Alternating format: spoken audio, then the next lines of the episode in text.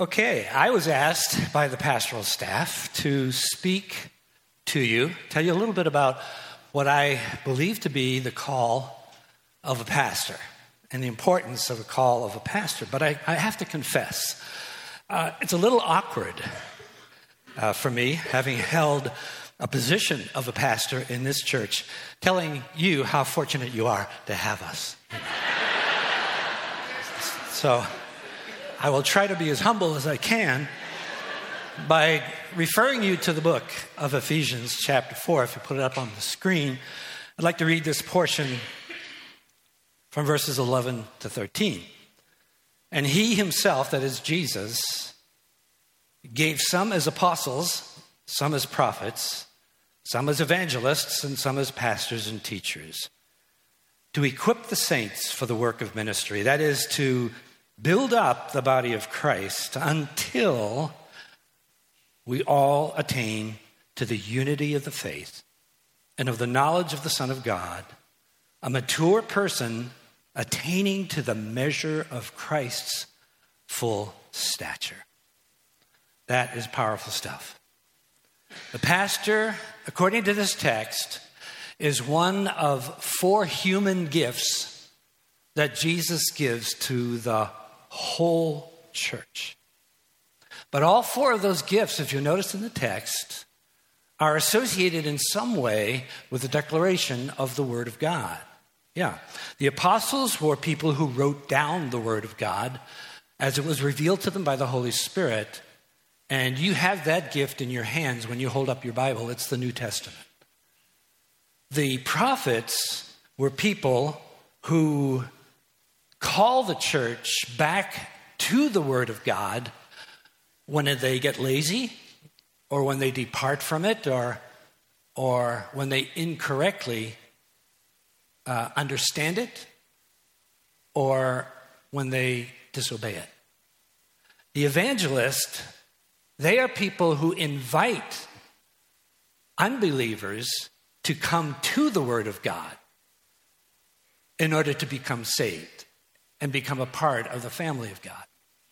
And then the pastor teacher, that's the fourth gift here, is the, are the people who teach the Word of God to the flock by feeding them and by nurturing them like a shepherd manages the sheep. And so, Pastor Steve, if we could see this, is your gift. Merry Christmas. He was sent to you by the authority of the ascended Jesus, according to verse 7 of Ephesians 4. So his call is to feed you a steady diet of biblical food from milk all the way to meat. And then he also has a duty and a charge to nurture you or to discipline you or pasture you, shepherd you with the word of God so that sin and waste is removed from your life and replaced with the full stature of Jesus Christ. That's what it says. So he is going to comfort the disturbed and disturb the comfortable. That's his role. Now, verse 12 defines Pastor Steve's call as equipping you. You see the word there in the text, equipping. Some translations have the word train you. Other translations, like the King James Version, has the word perfect you. Well, the word equip in the original language was often used in natural conversation during Jesus' day to describe what fishermen did to their nets in between fishing expeditions each day. Yeah, at the end of the day, they would repair the torn nets from the previous catch and then follow that by preparing the nets for the coming day of fishing. So, equipping was repairing and preparing the nets between fishing.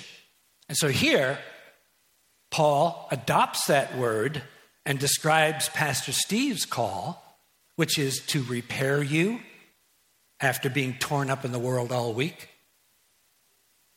and then to prepare you, restore your energy, and send you back into the world where you get beat up again. And week by week, you grow and grow on the nurturing and the teaching of that word. Now, your call is to do two things. You see it here in the text. He equips the saints, that's you, number one, for the work of ministry, and number two, for the building up of the body of Christ. Now, for centuries, people of English descent would read, read the King James Version of the Bible, and it would read like this For the perfecting of the saints, for the work of ministry, for the edifying of the saints. And students who read that understood it to be three duties of the pastor. But that's not what the Greek says. The Greek has one responsibility for the pastor, and that is to equip the saints. Then the saints have the responsibility to go out and do the work of ministry after being repaired and prepared. That's the one role. And then to edify the body of Christ or to build up each other after hearing the word of God.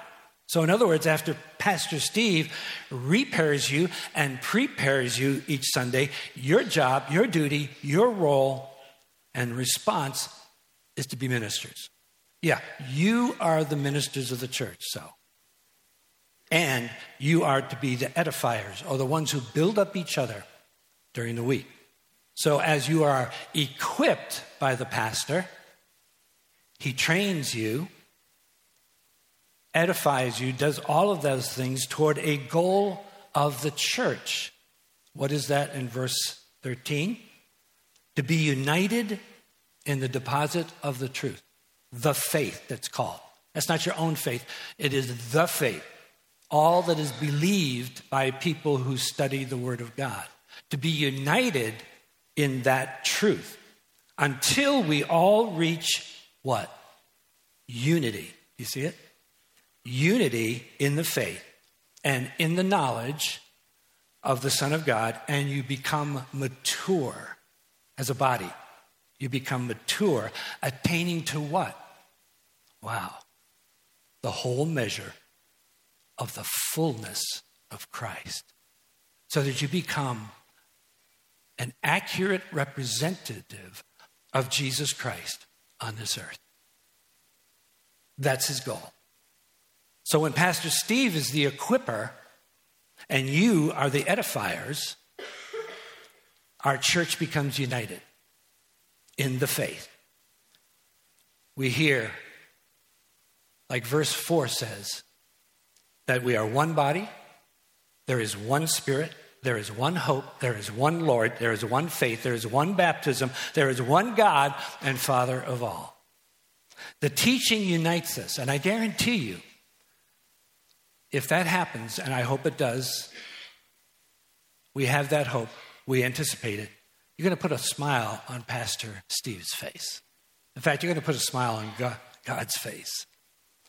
You will have he will have fulfilled his ministry, his role as a pastor teacher. I want to say a word about the calling.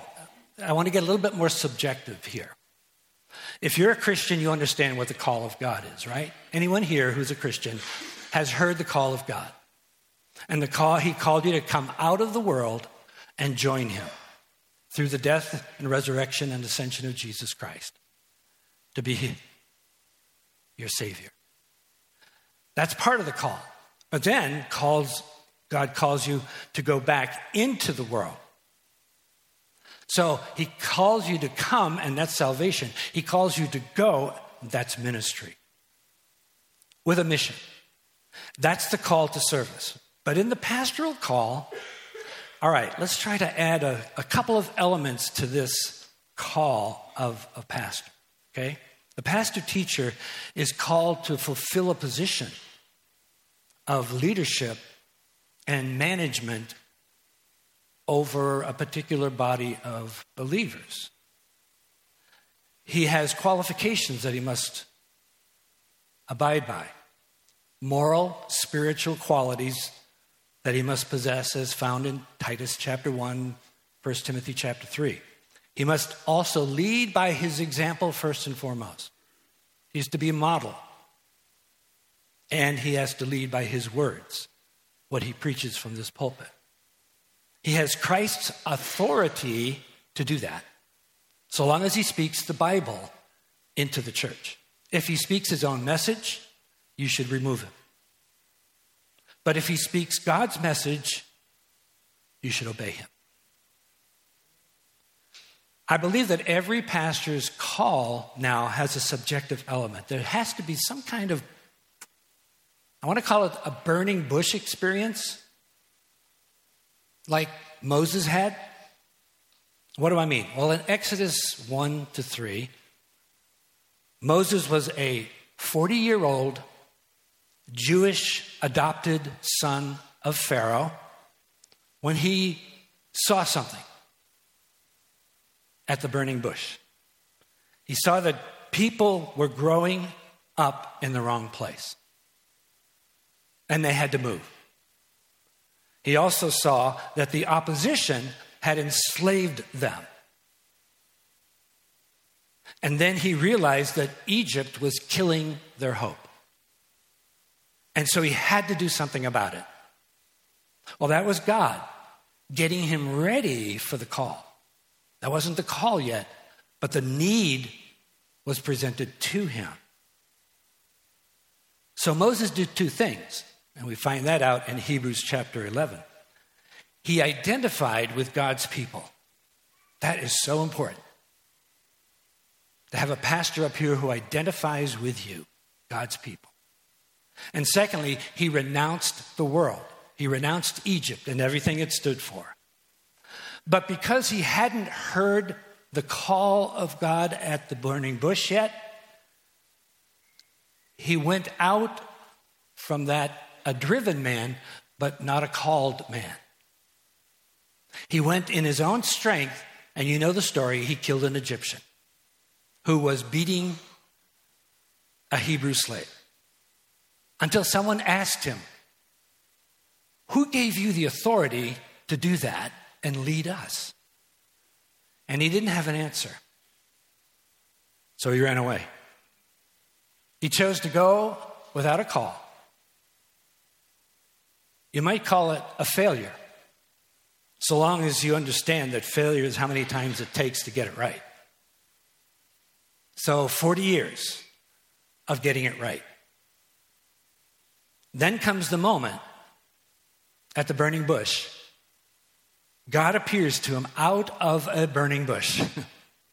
and something happens to Moses that changes the whole direction, the whole course of his life. He got the call. He had spent 40 years as Pharaoh's son thinking he was somebody, and then 40 years in the desert thinking he was nobody. And then he gets a burning bush experience and learns what God can do with somebody who's a nobody. That's the call. And it came as a series of encounters. We put these on the wall. Number one, he encountered what I would call mentors and friends who confirmed the call. His mother hid him for six months when he was a baby because he was a special child. Something God was going to do great things with. He had father in law, Jethro, out there in the desert, who taught him how to tend sheep, but also how to delegate management. He had elders who agreed that God was preparing him that he should go to Pharaoh. He had all those people. Number two, he encountered God's essence in that burning bush. That he was a bigger God than he had ever even imagined, who didn't need a bush, but who spoke out of a bush anyway. And when Moses saw that, he saw that if God can change a bush from something ordinary to extraordinary simply by being within it, maybe God can do the same thing with me. And then he encountered God's concern.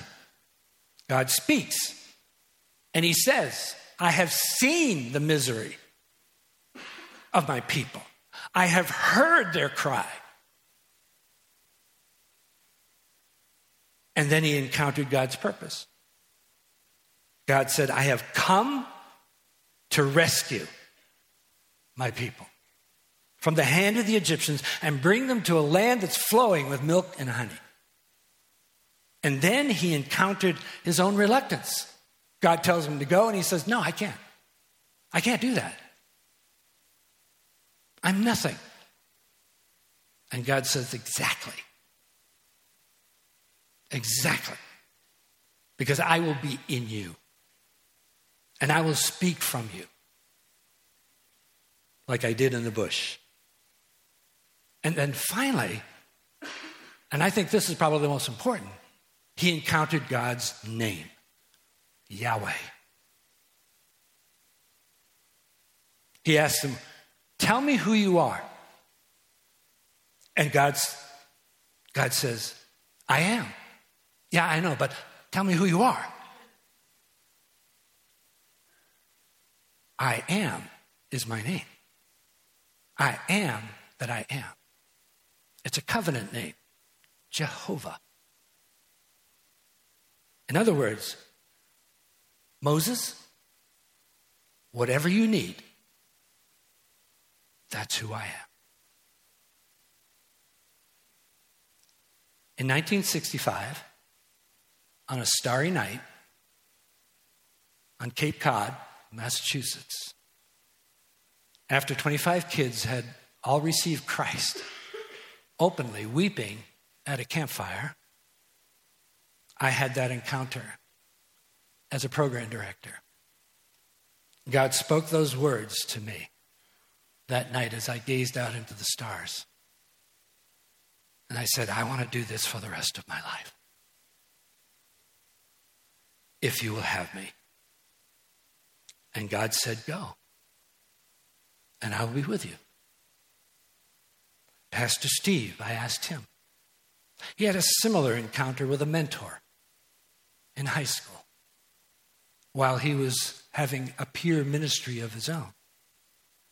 And a mentor asked him, Have you ever thought of being a pastor? And that sent him home to study, to pray, to get counsel. And God called him. And that's who stands before you today, ready to equip you to do the work of ministry, to edify one another, so that you will stand united in the faith, filled to the full stature of Jesus Christ. Amen.